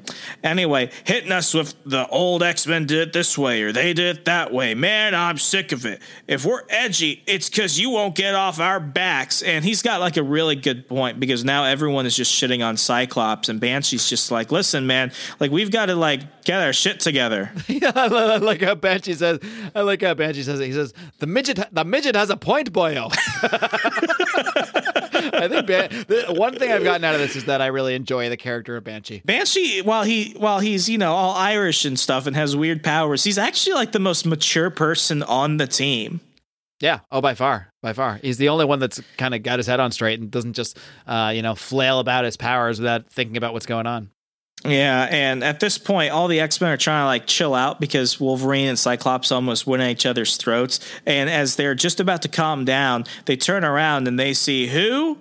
They see Angel saying how quickly they forget how out of sight, out of mind means, eh? Psych, you've totally forgotten about me or something like that. And Cyclops is like, Angel, Warren, how did you get here? I thought you were out on the West Coast. And what are you doing in your old costume? And, and something's off because him and Cyclops start getting into it and then they start fighting. And then Beast comes out and Beast is in his old X Men costume, the yellow and blue ones. But it's old white beast without the blue furry hair. Yeah, like something something's afoot, Mark. Because next thing you know, Iceman comes out, and like they're not even fighting. Like what these X Men do is they just start, you know, transitioning to insults. So Iceman comes out and starts, you know, like insulting Storm, and then a Marvel girl, Jean Grey, in her old costume, starts insulting Storm. So what we realize is that this is either like a time displaced thing, or another robot thing, or a clone thing. It's a because comics thing. Yeah, and they all start fighting, and and basically what ends up happening is, um, they they start fighting, and the X Men can't land a punch on these people, but Wolverine eventually does, and as all the original X Men are beating the shit out of all the new X Men, Wolverine is basically able to tell that these aren't even people, and the more they fight back, the more things get worse for them.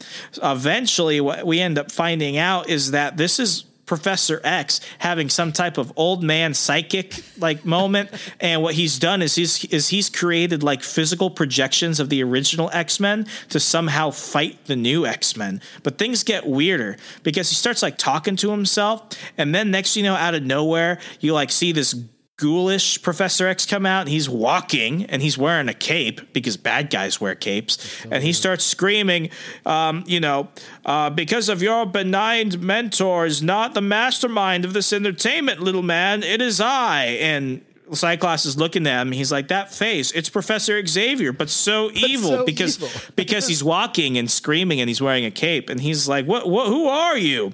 And Evil X is like, "That's for me to know, fool. Suffice to say that I am the deadliest foe you've ever faced." And Cyclops is just like, "I'm gonna laser you in the face." So now all the X Men are now fighting evil Professor X, but the only person that can really do that is like real Professor X. He's waking up and he sees what he's done, and he goes ahead and just basically like kills all the projections and stuff. So now he's just like, ah. That was my evil self, X Men. The Charles Xavier who would use his powers for personal gain and conquest. The Mr. Hyde to my Dr. Jekyll. Usually I have to keep my psyche in check, but thanks to this cursed dream, my mental controls are breaking down. Oh God, am I going mad? In my, you know, in, my madness, will I slay those I love the most? Basically, since he's been getting these nightmares and stuff, there's this other psychic force that's messing with them. Later, I'll go ahead and spoiler. We find out it's Jean Grey because if you've been alive for 20 years and watched a couple of Phoenix movies, you could tell that shit type of type stuff happens. But that's what's causing this. So he's been going crazy. He almost killed his X Men using evil versions of himself and the original X Men, and now he's worried he might accidentally kill them one day. This is so weird. Yeah. So, hey, here's the question. So, is this is this weird dark part of Professor X's psyche is that the same dark part of his psyche that later became half of Onslaught? Listen, bro, this matters as much as the leprechauns do. Oh man, I love the leprechauns. I want them to matter. They should come back in the MCU. If I ever get hired as a Marvel writer, that's my pitch. I'm going to bring these these leprechauns back. Yeah, might as well. So, thoughts on this issue? Um, this is this is weird and stupid. I hated it. I, I hate I hate any I hate like when characters show up that are obviously not the real characters, and then they have to battle for ten pages. So we all figured out what we already knew that they're obviously not the real characters, that they're something else. They're a projection or a clones or they're robots or something. This this I just I can't stand this trope and this this issue. I think this is my least favorite issue that of all the ones that I've read so far. Other ones had more Yeah. redeeming qualities that at least like I got got some chuckles out of me. And I although I did I did get a chuckle of course out of out of the midget has a point boil. But other than that, that's my one highlight of this issue. This uh, I mean I would definitely rate this the lowest of the ones we've been through so far. Yeah, now, now on to 107. We've only got a couple issues left. We can see from the cover that we're going to be encountering the Starjammers. So, anyway, we're back. And I just realized that entire fight in that last issue took place on this alien world that somehow Professor X was able to project his mind to enable in order to fight, create the evil versions of himself to fight them. So, like, how th- this is this is dumb. I'll say that it's dumb, Mark. It's dumb. It's dumb and every issue so far, almost every issue so far feels like a, an interlude. Like this whole thing, this whole saga feels like interludes, a series of interludes from the actual saga that we still haven't really gotten to. I still don't even know what the real Phoenix like story is yet. Yeah. Anyway, we're, we're back on some planet somewhere, and we see the X Men who are seemingly recovered from almost being killed by their mentor. And now what we see is that uh, there's this giant crystal in the middle of this layer, and we see the Star Jammers, and we see um, the the the. What are the Shi'ar soldiers like? The guardsmen or the What are they protectors or the Star Jammers, right? no no no? Oh, the it's Shi'ar. Gladiator. Uh, Gladiator and, and like the Imperial Guard. It's a yeah, the Imperial Guard. It's a Legion of Superheroes ripoff. So we've got the we've got the Imperial Guard, and then we've got some wolf person and other aliens, and we've got Eric the Red holding Lilandra. Star Jammers are quite a quite a crew. Oh no, they haven't arrived yet. Never mind. I- I'm skipping ahead. That's not them right there. That's oh yeah, those are the Imperial Guard. They're not here yet. Yeah, that's all the uh, Imperial Guard, which I say is they are. They didn't. They, at least they didn't make them generic. They really put in some effort to to give them very very unique looking uh, identities here. Yeah. So anyway, Like I'm trying to find the points where I can, the high points where I Yeah, so so basically they they show up and everyone's freaking out and you know, Cyclops is like, "Ah, uh, let let's see if they'd rather talk than fight." Hey, you beings, because that's how you introduce yourself to alien species. Uh we're the X-Men from Earth. We've come to free the woman Lilandra and Eric the Red. We, we've come for the oh, we've come for the woman Lilandra and Eric the Red. Why not just say we've come to save that princess of yours from the bad guy Eric the Red? Because next thing you know, Gladiator comes out with his mohawk of awesomeness, and he's like, "Aliens!" I love how he calls them aliens. Aliens! I am Gladiator, praetor of the Imperial Guard, and you are surrounded by that guard and outnumbered. The princess you seek is a traitor to our empire and will be a prisoner. We will not give her up. So what ends up fight? What ends up happening? Like good leaders, they just end up fighting each other. And we've got the Imperial Guard and random Wolfman fighting Nightcrawler. It's a whole thing, and it's just it's just explosions for the sake of explosions. And I don't I don't like the art here. It feels just it, it all feels so weird. Like none of it really matters. So they all just keep fighting, and none of these people really matter, except you know, I do like that one like dragon thing. yeah, that that's there, and you know, Wolverine ends up getting hit on by some alien lady, and you know that that doesn't really work out because he ends up getting his like clothes burned off by somebody. So what he does is he fights the Wolfman person, and he. He, he takes his clothes. I'll just jump ahead a few pages. He takes his is so clothes. weird, dude. Well, first he gets his clothes burned off by by um. If Fire Lord wasn't enough, we have Firestorm. So that's why he burns Logan, uh, who of course lives because he's Wolverine, but it burns his costume off, and then that's why he takes the clothes of this weird, uh, this other weird creature guy. Yeah, so basically, what we see here is that Eric the Red has been working with D'Ken, who's like the emperor of the Shi'ar Empire, and Eric the Red's been working for him, and they need to go ahead and bring Lilandra back because they are going to use this giant M'Kraan crystal to go ahead and find that new alien force, which turns out to be the Phoenix Force, which was that Sunflare thing way yonder back that we didn't even get to really talk about because it's not part of it, even though it really is important to this. But Marvel editorial said it didn't matter, even though it kind of does. So basically, Eric Red kidnaps Princess for evil Emperor Brother because she knows how to activate some space crystal to go ahead and capture Phoenix. All you really need to know. I think I got it, Mark. I think that's about a, as good a recap as we can as we can do without Hegs exploding. Yeah, and somehow I, I don't I don't know how they really explain it. Do we know how Lilandra and Professor X know each other? No, they just have this psychic link, and first, and they, that's why they recognize each other because of this psychic link, which, as far as I can tell, is never actually explained. At least not here. Why they have that?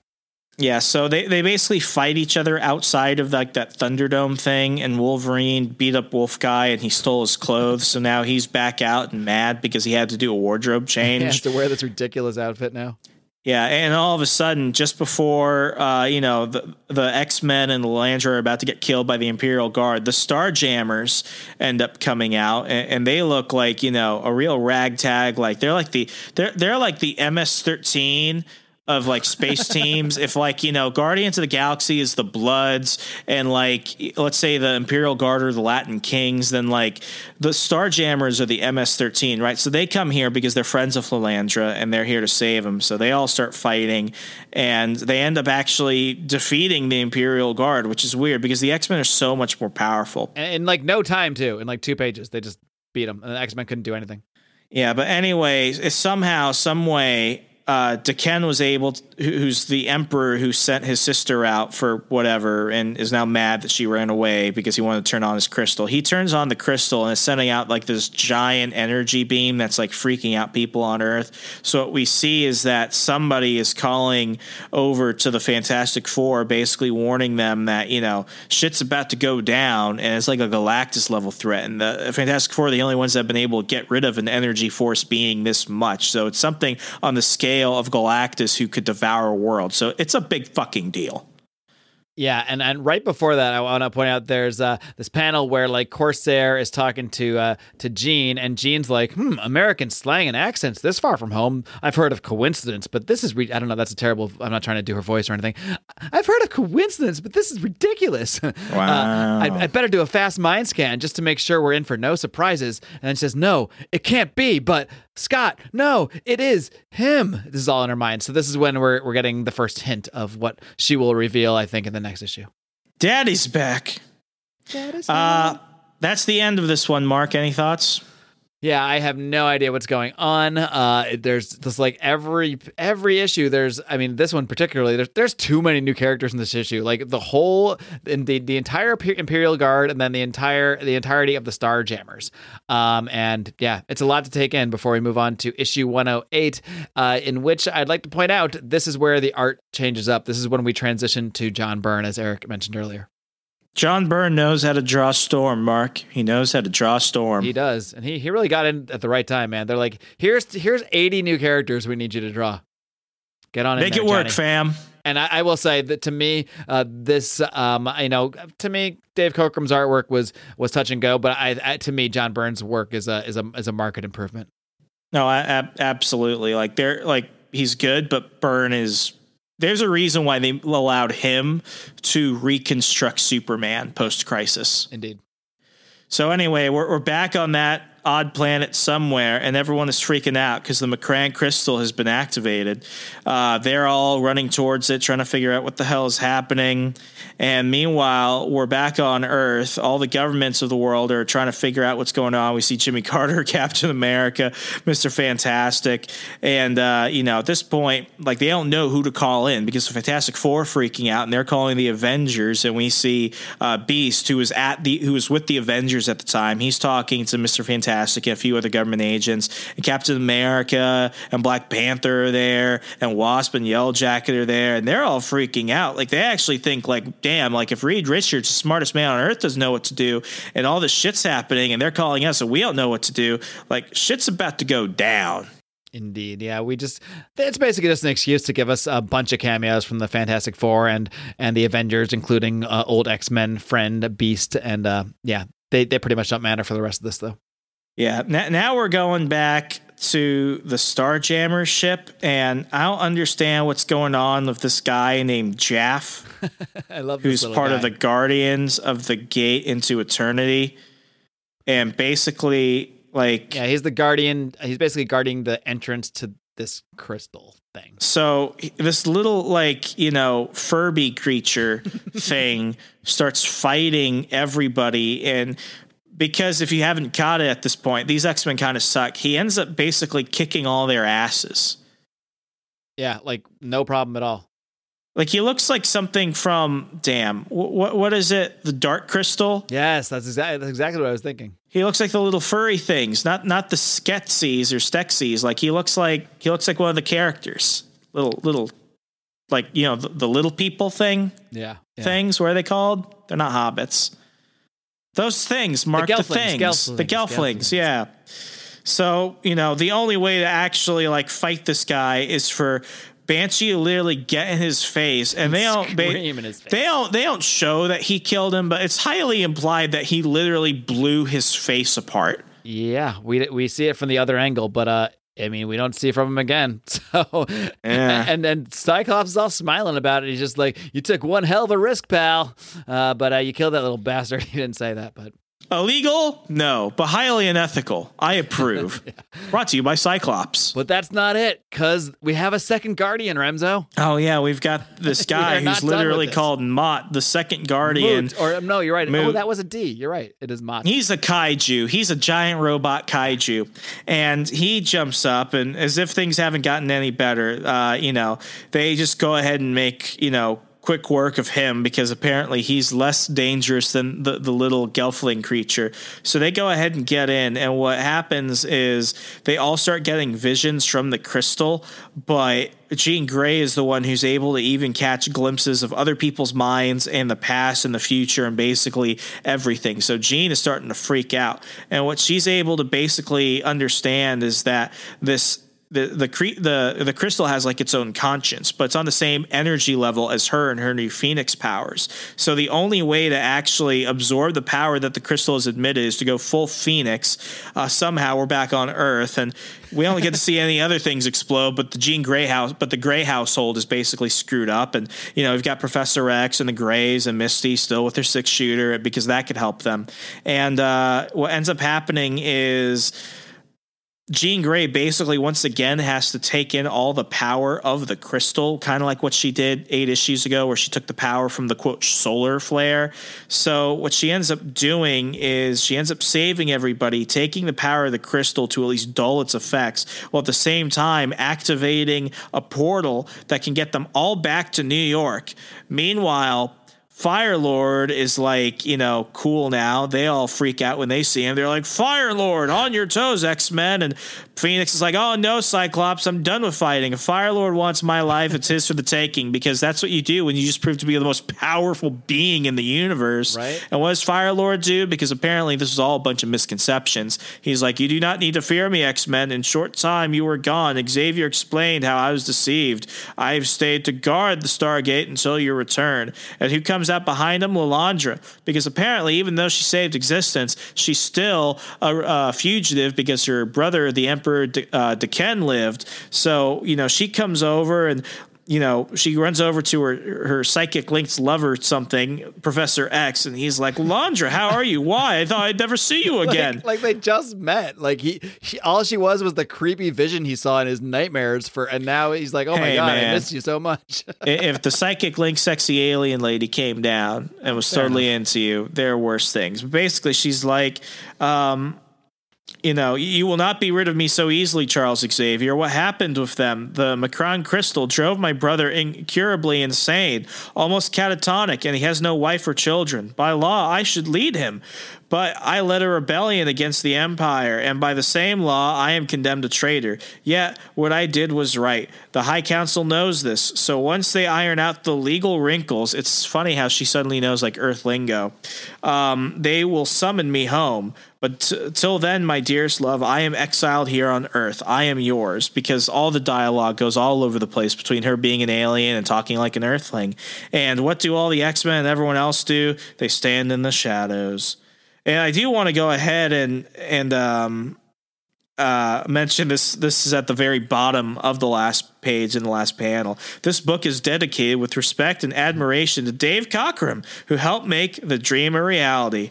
And then it says, "I'm not dead." Dave Cockrum. yeah, I, I did. and that's the that. end of the and that's the end of the Phoenix saga. I guess it is. I guess it was a saga of sorts. Uh, it, it seemed more like six filler issues and then a weird space battle that made no sense. But I guess we could tell, call it a saga. Should we move into our ratings? Yeah, I'll I'll go first with this one, Mark, because I don't have much to say. I think I p- pretty much put it out all on the field there. Um, this story's bad. Okay, like even as self-contained single issues. The transitions into each other aren't g- good. And even though this was really supposed to be the beginning of a new X Men team, we've seen them for around 20 issues prior. So it's not good for new readers at all. Oh and God, even for readers. old and even for like senior seasons readers, it's extremely difficult. So I'm giving this the story, everything about it. I'm giving it a 2.5. And for the art, I'm I'm gonna I'm gonna give it a three point five because it's not bad. It's just it just feels smushed at certain points. I don't like feeling like I'm, uh, you know, like like I like I'm you know tight with my artwork or anything. Like it's good, but there are certain parts that seemed lazy, and maybe it's a it's a thing from the Silver Age that I don't often like with some of the panel work. But it's not it's not great. I could pull out other stuff like um uh who, who's the guy who did who's the guy who did uh, George Perez. George Perez is out there at this time. George uh, J- John Byrne had just finished Superman Man of Steel. Like they're really good artists. So by the standard, Dave Cockrum is good, but not that great. I'm giving it a 3.5 for a total score of a six. All right. Well, let's see here. I it's so hard for me to, you know, it's weird because sometimes guys have name value. Like Chris Claremont is a classic X Men writer, truly. I, you can't take anything away from him. He made the X Men very much what they are today, uh, in, in every way, shape, and form. But uh, yeah, like you said, this is disjointed. It's all over the place. Uh, I had moments of enjoying the dialogue. That's about some of the dialogue, but I'm probably enjoying a lot of it for the wrong reasons. Like it, just because it's cheesy. Like like. It's like if the writers of South Park were given an X Men comic, but they had never read the X Men. Yeah. and just just yeah that, that's that's actually a pretty good summary uh yeah and and just little stuff like um you know i, I love banshee's little quip at at wolverine and and the weird dialogue that wolverine has in his head about jean grey little stuff like that the enjoyment is not necessarily probably the enjoyment that i'm supposed to be getting out of it per se so uh this is a long-winded way for me to say that i i, I can't you know if i if i remove chris chris claremont's name from this i'm really not rating it highly. And i think that's the only fair way to judge it to not lift the score because of his name. So I'm only going to give the writing a two here, man. I, I, I can't go much higher because the, the only enjoyment I got out of it was through just little lines here and there that are are making me laugh, and I'm not even sure they were written to make me laugh. So I, I'm giving the writing a two. Um, I'm going to be a little softer on the art. I, I thought the art was um, average or two, uh, probably I would say Silver Age average. Um, and and I I want to judge it on a little bit of a curve, but um, you know. I, let's see. I, I will give, I'm going to pick up the art. I'm going to call the art a 2.5 and I'm going to give it a slight upgrade. Wow. I'm going to give it an upgrade to a three because of John Byrne's one issue, which I do think was a, a major improvement over Dave Cockrum. Um, that only brings me to trademark and copyright. This is like a fuck you five for me, Remso. Trademark and copyright, Weird Science Comics. We have not had a fuck you five in a long time. I wouldn't really rate it. I mean, I'm saying that just because I came to five. I, w- I wouldn't put this in the same category as uh, an FU5. Uh, you know, patented by our friends at the Weird Science Comics podcast. Um, it's it's not fuck you levels of bad, but it's it's it deserve it doesn't deserve more than that. So I'm giving it a five. I understand. I, I, I really do. That being Um, said, that yeah. being said, I would encourage people to read it. I If would. if- I, I'm gonna disagree with you. I don't think this is. I don't think this is important, like at all. Not important. I, I would just well, I don't know. Maybe I shouldn't encourage, but I mean, I, I will say. I will say this. Like Claremont wrote Dark Phoenix Saga. I think Byrne was around for that. Dark Phoenix Saga is a drastic improvement in storytelling and everything compared to this. And I think that's where I had a lot of my uh, expectations set up because I remember I've read the Dark Phoenix Saga twice. I read it like a couple years ago and I read it when I was a kid for the first time. I think when I was like 12. So I had really high standards for it. So to read this, you know, really for the first time because I don't think I ever read this all the way through years back, it's not good. Yeah, well, I do think Eric is going to be having us do uh, the Dark Phoenix portion of the uh, the larger Dark Phoenix saga for his next Kirby Club in a couple months. Uh, so so time will tell on that one. Uh, but yeah, I mean, I, I only say I recommend reading it. I'll say this: I recommend reading it. If you have Marvel Unlimited, they're short issues. They're only like 18 pages because they, they pull out all the ads that, that ran in all these Silver Age comics. I mean, it goes by pretty quick. And if you haven't had much of a dive into absurd Silver Age stories. This is an absurd Silver Age story, and uh, I mean it, it's it's pretty much as absurd as you can get. Introducing like thirty new freaking characters in like in like the span of uh, a couple issues here, and just throwing every damn villain at us uh, randomly that we can. And um, I mean, I I got enough enjoyment out of how sort of it was it was good bad in some ways to me. Not enough to I, I didn't necessarily need all eight issues of it, but um, I don't know. I did. I, I didn't. Like I said, I gave it a five. I'm not calling it good at all, but I, I didn't hate myself for reading it. Like I enjoyed the Silver Age kind of cheesiness of it in its own way. I guess I could say. I can understand it. I'm just glad I don't have to read it again. I'm still giving a lower score than you, so I, I, I'm still being harder on it. But overall, but I, you know, you know me, I, I like. I'm the one that tortures myself with Jonathan Hickman stories that I don't understand. So I'm the one that takes perverse pleasure out of reading things that aren't necessarily good. So it's kind of with that in mind that I that I recommend it for anybody that has a similar mindset. Are you upset that they never put anything from like none of these elements in like X Men: The Last Stand or X Men: Dark Phoenix? Imagine them trying to cram the the uh, Imperial Guard, the Shi'ar, Lilandra, the Starjammers, maybe Fire Lord into all that. Uh, Leprechauns. I can't say I'm. Oh, I I am upset we haven't seen the Leprechauns. We haven't seen Banshee and Black Tom and the Leprechauns. That's that's what I want to see in an Yeah. X Men film. Listen up, Marvel execs. Listen up, Kevin Feige. We know you're listening. Well, that's all I got, Mark. That's it for our first monumental Kirby Club edition of the show. Indeed, if you want to be like my good friend Eric and you want to torture us with Silver Age madness, uh, then you too can become a Kirby Club level supporter for as little, not as little, for exactly as $50 a month. Uh, but of course, you can join the Patreon for much less than that, as little as $5 a month. You get access to all of our bonus audio content, all of which I ran through at the top of the show. So I'm not going to bore you. I'm not going to do it again. You heard it once. All I will say is, please. Remso's got a wedding coming up. He's got to build his profile. Uh, he's got a lot to get together, and uh, you know, might be a good idea to leave us a five star rating and a great review. Maybe toss a couple bucks on Patreon. But that's all I got. As always, folks, thank you again. Come one, can all. We'll be back next week. As always, read comics, change the world. Change the world. Good night, America.